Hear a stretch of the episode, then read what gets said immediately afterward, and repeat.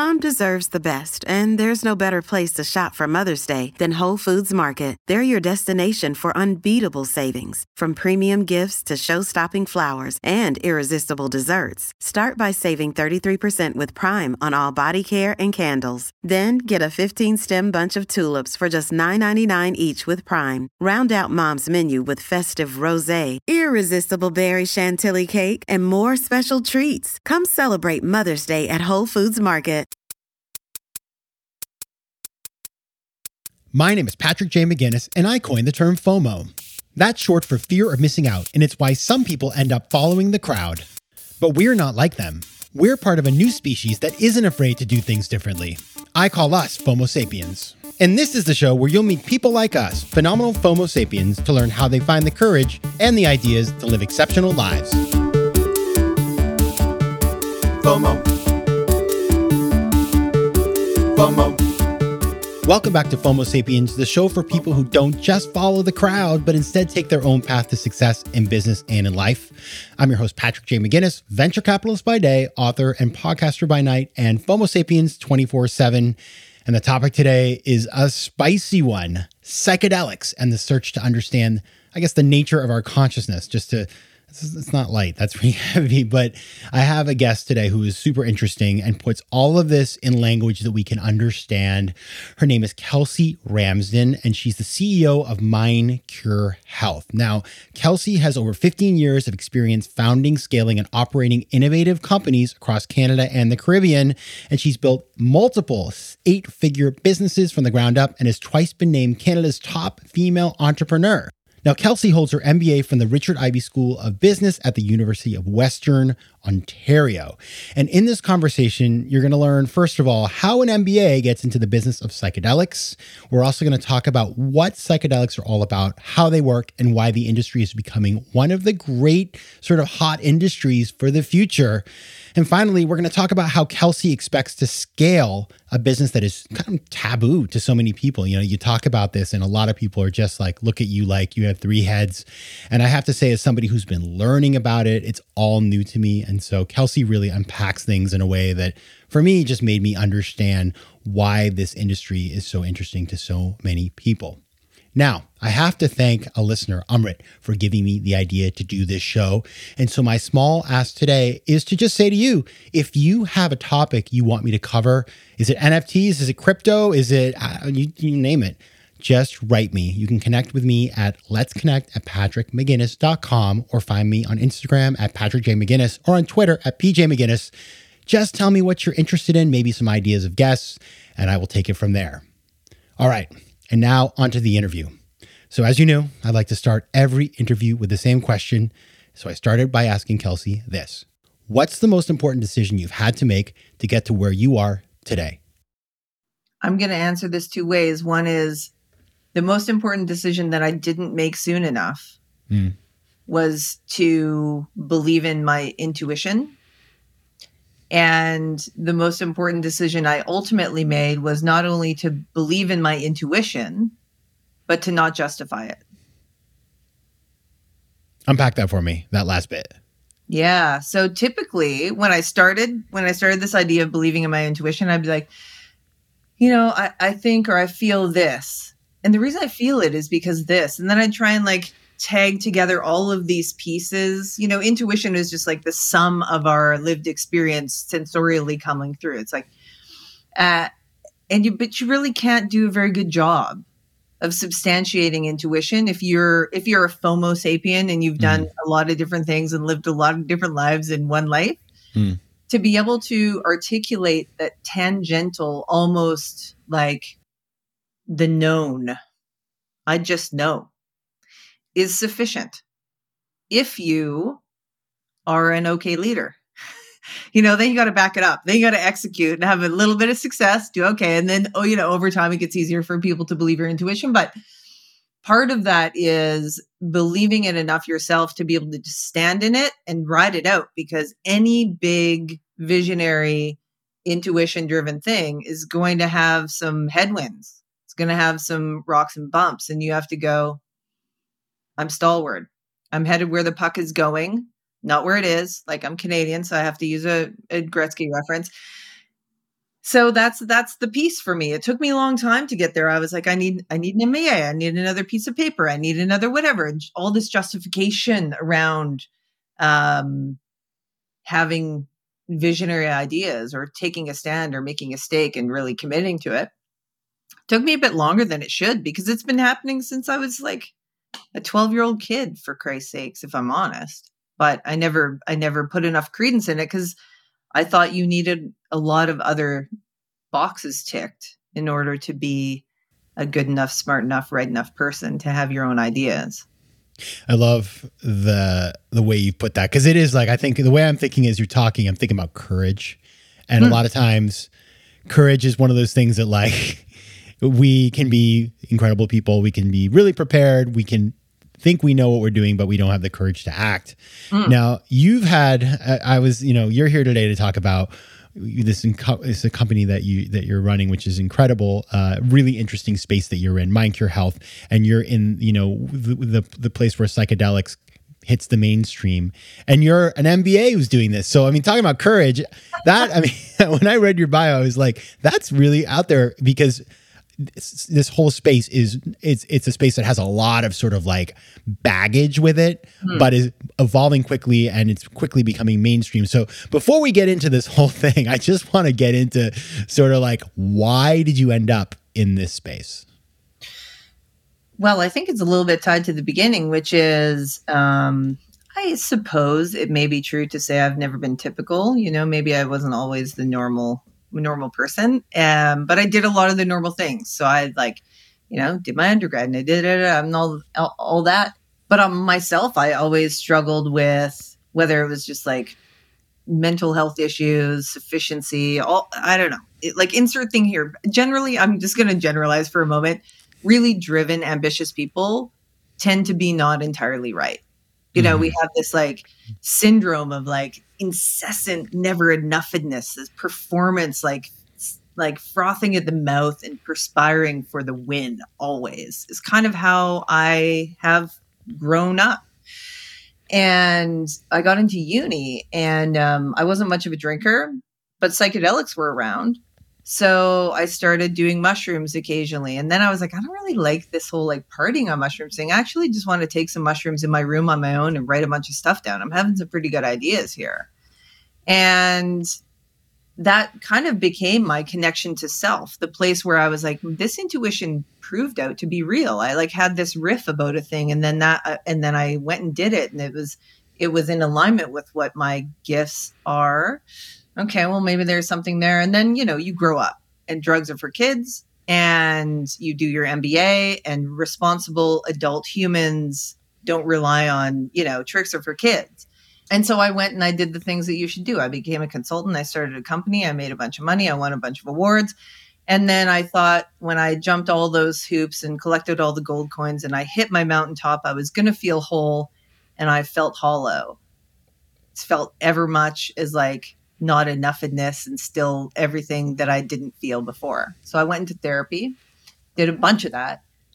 I'm impatient. It wasn't working. Spent a couple of years, uh, all the best people, all the things. And then, then a friend of mine who was involved in some of the research at Johns Hopkins said, Hey, I think you should check out this psilocybin research. I know you used to love mushrooms a lot. You're probably open to it. So I was like, All right. So I looked at the research and then I became a patient of psychedelic assisted psychotherapy myself about four years ago. And it, you know, I, I always want to like pump the brakes a moment to, to say it's not the, you know, the silver bullet. But for me, it was, you know, the, the saying is 10 years of therapy in a day. And I retired out of my businesses. I didn't really need to work. I didn't need to feel that sense anymore. I didn't need all the other things. I just felt myself and true and clear and totally great. And then I'm a terrible retired person. So I uh, saw the market coming together for psychedelics and like a good capitalist. I thought, how can I contribute and add value and do well and do good at the same time? I knew a lot of people in the psychedelic world and I knew how to raise money and I knew how to execute. And so enter Mind Cure. And that's how we got here.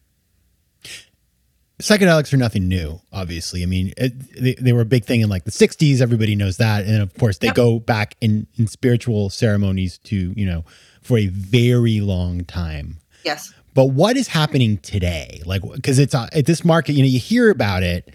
You know, there are like Silicon Valley types and everything. And I was in LA this summer, and I felt like everywhere I went, people were talking about it. Mm. And so, like, it has a little. I was feeling a little FOMO, but like, well, I got to learn about this. Hence, why I want to talk to you. But tell us what is going on. What has changed to make this market start to just go crazy? I think there's three things that have happened. One thing is nothing new, to your point. Research was going on in the 60s. Um, the the the moment that something became acceptable there though was when we when we kind of started to rely a lot more on science and a little bit less on the pressure of society and I, I don't want to demonize religion, but this idea of what's right and wrong isn't quite as as as deliberate anymore. And so there's a lot more gray in society. So we can rely on science a bit more okay? Because we can trust that. So that's one thing that happened between the science before and the science today the second thing that happened was the advancement of cannabis and this idea that people started to go wait a minute maybe some of these things that were just lying around already could be purposeful now the downfall of cannabis was that they never did the research so it's all anecdotal and it went to market a bit quick. And the difference with psychedelics is I, I always liken it to it's the difference between a, a Toyota and a Ferrari. You know, you smoke a joint, you have a little rumble around town, it gets you where you want to go. It's a good time, you can have a laugh. You're probably not going to crash too hard if you kind of do. Psychedelics are a Ferrari. It's tight handling, very powerful. It can take you places far and wide and get you there in a way that you've never experienced it before in style. But if you crash and you mistreat it, it's just really a lot less fun than having one too many tokes on a joint. And so this is the second piece, which is evidence that really puts it into this clinical research paradigm that is happening today. And then the third thing, unfortunately, is the world is suffering more than it ever did. It's just the numbers are just true. More people with anxiety, more, more people with crippling depression, PTSD, um, and people are living longer.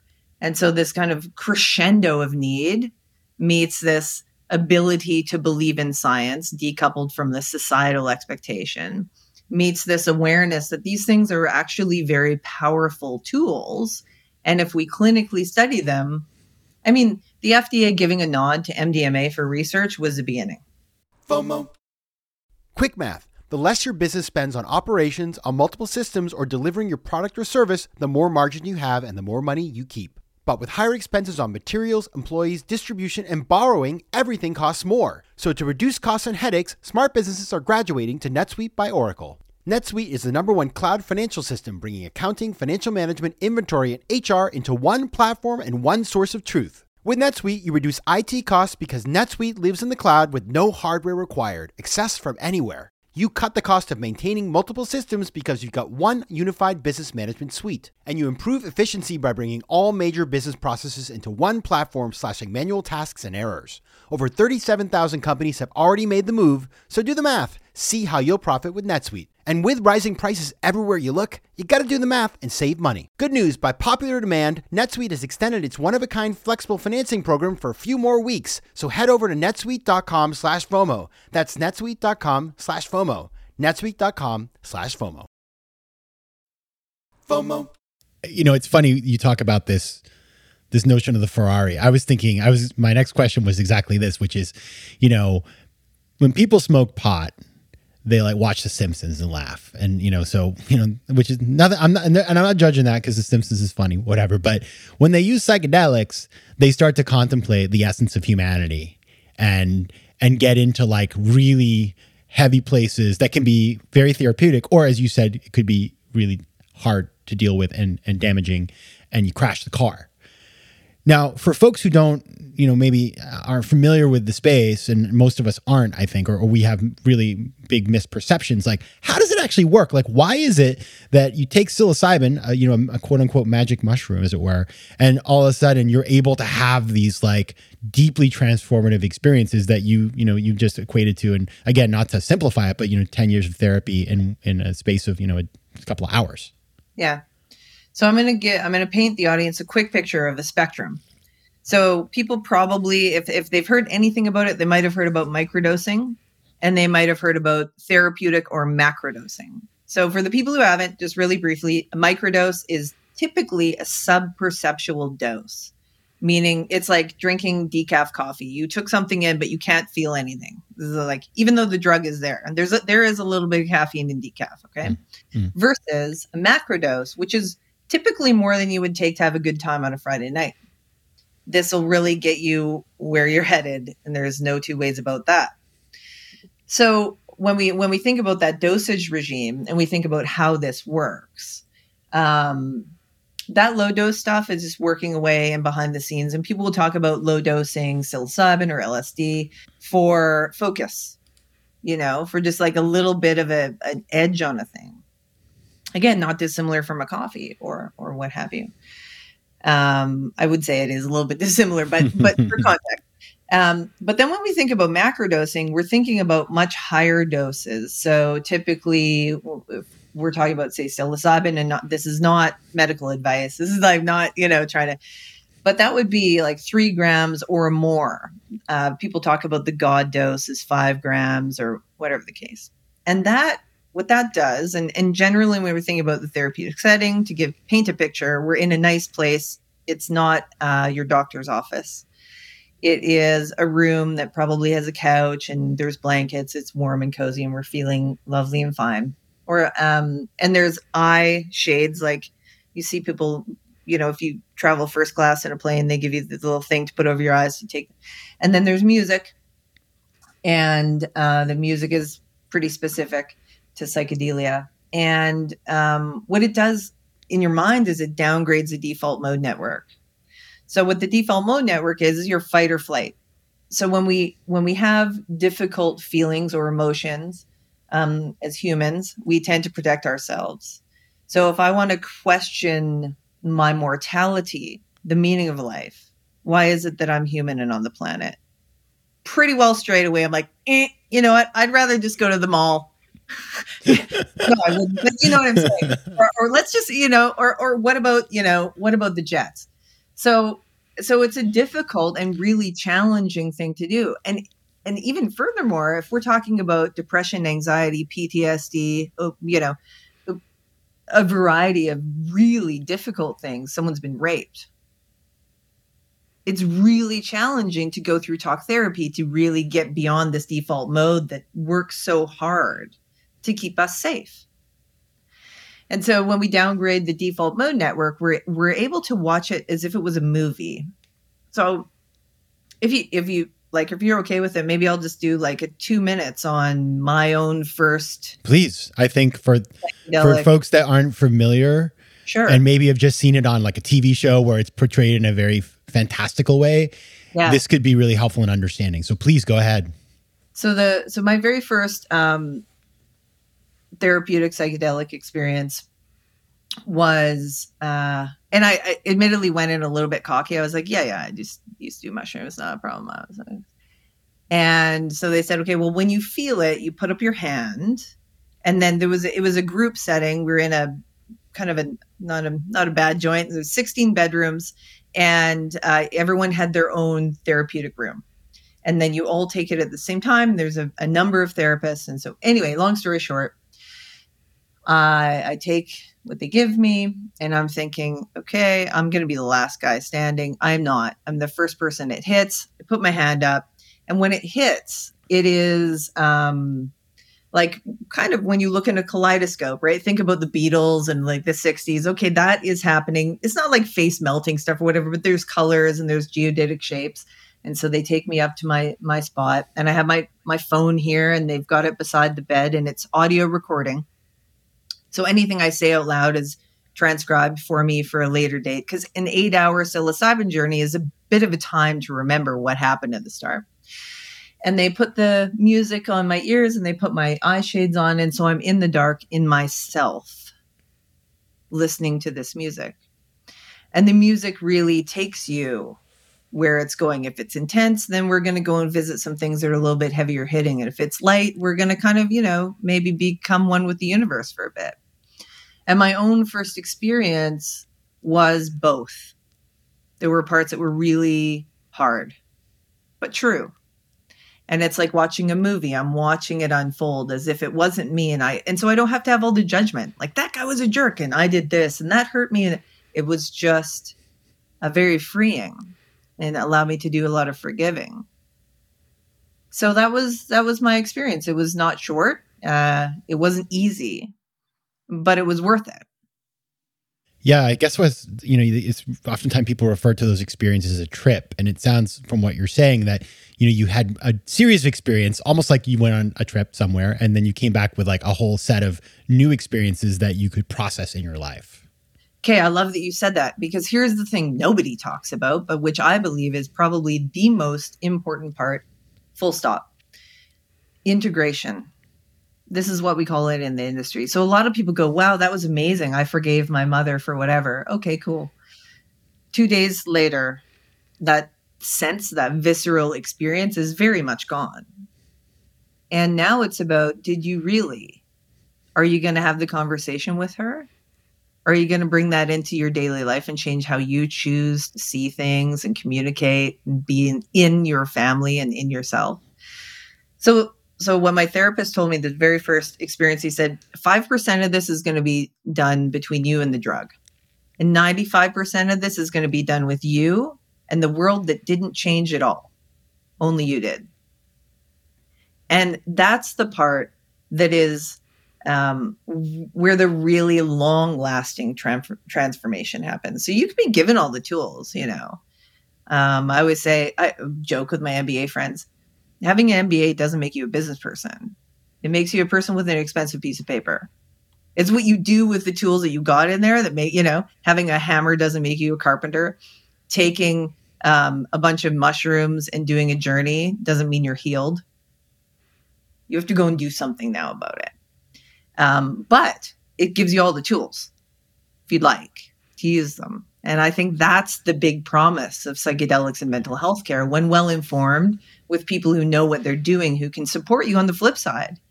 Don't just go do it with your buddy and then, you know, come back to a typical Tuesday after you went and became one with the universe and expect everything to work out okay. It's not going to change too much, you know? Yeah, it makes a lot of sense. It's, you know, the notion that it's a quick fix is you know, I, have read, I've been in preparation of our interview, I've been reading a lot about this, and I think it, there's a lot of things like that that people like to say, but you've just made a great point, which is that first of all, this is no joke, and second of all, if you actually want to get the the, the benefits of the treatment uh, in a in a clinical setting, it, it is a process that needs to be led by a professional. Now, you started this company, Mind Cure Health. Tell us about what what you're building because i think you know this is you're like kind of building the the airplane as it's taking off i would imagine. So tell us about where this is going and what you think this is you know your vision is for this business. Yeah so we have two sides to the business. We have a drug research side so that's looking at novel molecules second generation molecules. Um, one of our programs is uh, mdma or mdma like molecule to treat lack of female sexual desire so, uh, because desire starts between your ears, there's working back from what we mostly talk about orgasm, then arousal, desire. Desire is the beginning. It actually doesn't involve our bodies, it involves our minds. And a lot of people don't have access to desire by virtue of a variety of things, whether it's negative self image, body image, negative relationship, etc. So, that's one of the arenas that we're researching with psychedelic molecules. And then on the other side, we have a SaaS platform, digital therapeutics technology, which um, we believe will transform how mental health care is conducted outside of psychedelia as well. So this idea of, I mean, most people have a Whoop or a Fitbit or a or a Ring, and we're tracking our sleep and our all our other things. And it occurs to me that the most valuable asset we, most of us, have is our mind. And we treat it like something that is uncontrollable. Like we could, we can't, we can't utilize the insights of how we show up when we show up and optimize our mental wealth, as I call it. And so our digital therapeutics platform is built to help therapists and individuals to onboard and optimize their paradigm of care from end to end, including all of this integration stuff. So it becomes habitual in the same way that I, you know, go to the gym and I do my things. I know that what works for me based on the algorithm knowing me and seeing me and watching me biometrically, passively, understanding with some cool stuff in there like natural language processed journaling and AI driven music plans and that kind of stuff can put me on the path of what's the optimum state behavior at what time for my own mental wealth. So what puts my brain in the game best? It's going to be different than yours, someone else's.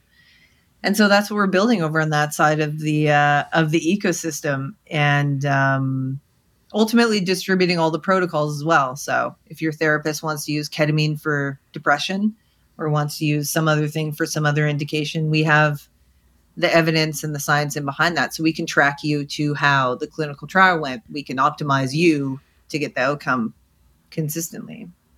FOMO. Tudo bem, meus queridos Fomo sapiens? Now, that right there was Portuguese. And as you know, I love speaking foreign languages. But I'm not alone. One in five Americans have learned a new language on their bucket list. If that's you, make 2024 the year you finally check it off that list with Babbel, the science-backed language learning app that actually works. Don't pay hundreds of dollars for private tutors or waste hours on apps that don't really help you speak the language. Babbel's tips and tools are approachable, accessible, and delivered with conversation-based teaching so you're ready to practice what you've learned in the real world. Now, FOMO sapiens, you know I speak four languages, and it takes work to stay on top of them, especially with French. C'est difficile. But with Babbel, I'm able to practice practical conversations that I can actually use in the real world. Here's a special limited time deal for our listeners. Right now, get up to 60% off your Babbel subscription, but only for our listeners at babbel.com slash FOMO. Get up to 60% off at babbel.com slash FOMO. That's spelled B-A-B-B-E-L dot com slash FOMO. Rules and restrictions may apply. FOMO. this is an industry that I mentioned earlier still has some taboo, right? People have they project a lot of feelings onto it. And so part of what's going to happen is going to be a ch- there's going to be changes in regulation and the science community needs to coalesce around it. A lot of things like that that are out of your control, right? So you can mm-hmm. control certain things, other bits aren't.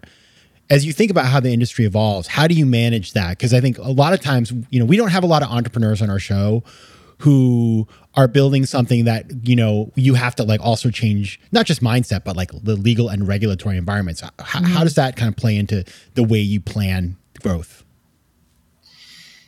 Great question. So there's two pieces, and you tagged into one of them like straight away, which is cultural. So we're in an echo chamber right now. All the psychedelics people think everybody knows. They don't. We're at the very like cutting edge of the early, early adopters. We haven't even gotten to the early adopters or the early majority, any of that. So we have culture to do. Okay, that's fine. We can do that because we can get outcomes and that shifts culture and most of change is based on referral. So if it worked for me and then you tell your friend and you trust them and it worked for them and and we talk about mental health now. So we believe the culture will change because we will transcend and um, this idea of not talking about what worked for us to be optimally in mind. But the second piece around regulation is um, candidly not to be so myopic. We're a globe it turns out. And this practice is legal in places. Uh, so we can start getting the outcomes and we can start bringing this work to locations where this practice is legal. And then again, as that's proven and shown to be safe and efficacious and the outcomes are consistent, uh, folks like us in North America can, can look to those locations and go, right, we might co opt or adopt that way of being. So for me in building this, particularly because it, the SaaS platform side is quite easy, we just pop it up in another location. And that was the design of de-risking the strategy. Um, so currently we have uh, some locations in the States doing ketamine, some locations in Canada, but next we look to the UK where you could do psilocybin. Um, you can do some other things down there. And then when we look to South America, then we can unlock things like Ibogaine, which is another program we're running. Ibogaine is most useful for opiate use disorder. If you can believe it, 72% of people who do an Ibogaine journey, which by the way is not short, 16 to 24 hours, one of the hardest journeys there are. Wow. Wow. But come out 74% sorry, 72% of people come out of that with no withdrawal symptoms and no cravings for a number of months. And anybody who knows someone who tried to get off opiates or oxy or coke or whatever their thing is um, knows that the come off is hard as hell. And a, a large reason why a lot of people don't come off it is the physical pain of coming off it. And then the, the cravings afterwards are just very hard to ignore. But Ibogaine is proving to be tremendously effective. So places where that's legal, we can start practicing today the world. It's true what you say. I think sometimes we just think that the U.S. and Europe and Canada, of course, we'll include Canada today, uh, is is the only place. But of course, it's a huge world that you're going after.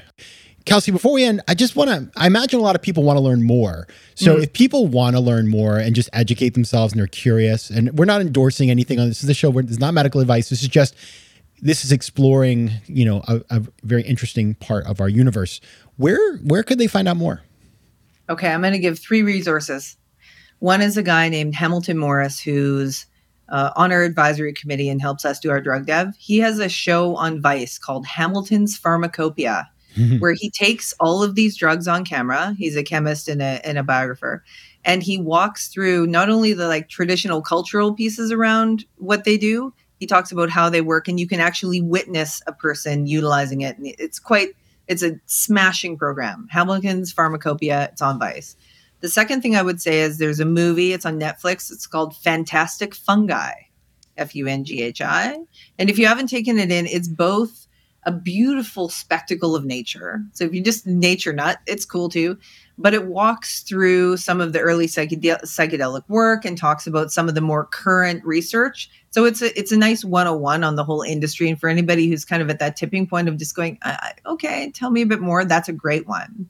And then the third thing is a book that has changed, I would say, most of the people's minds is a book called How to Change Your Mind by Michael Pollan.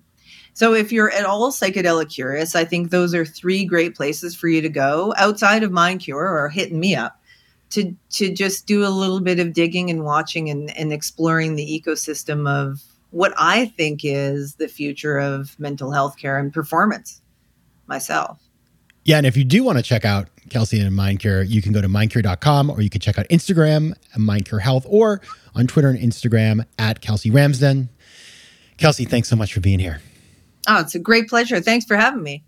FOMO. If you like today's show, please be sure to rate it and recommend it to your friends. And as always, you can find me on Instagram at Patrick J. McGinnis, on Twitter at PJ McGinnis, and on the web at FOMOSapiens.com or PatrickMcGinnis.com, where you can get all kinds of free resources to live a more decisive and entrepreneurial life. FOMO Sapiens is recorded in New York City. Theme music is by Mike McGinnis, and editing and post production is by Josh Elstro. If you like today's show, please be sure to rate it and recommend it to your friends. And as always, you can find me at FOMOSapiens.com and at PatrickMcGinnis.com. To advertise on FOMO Sapiens, reach out to contact at FOMOSapiens.com. FOMO.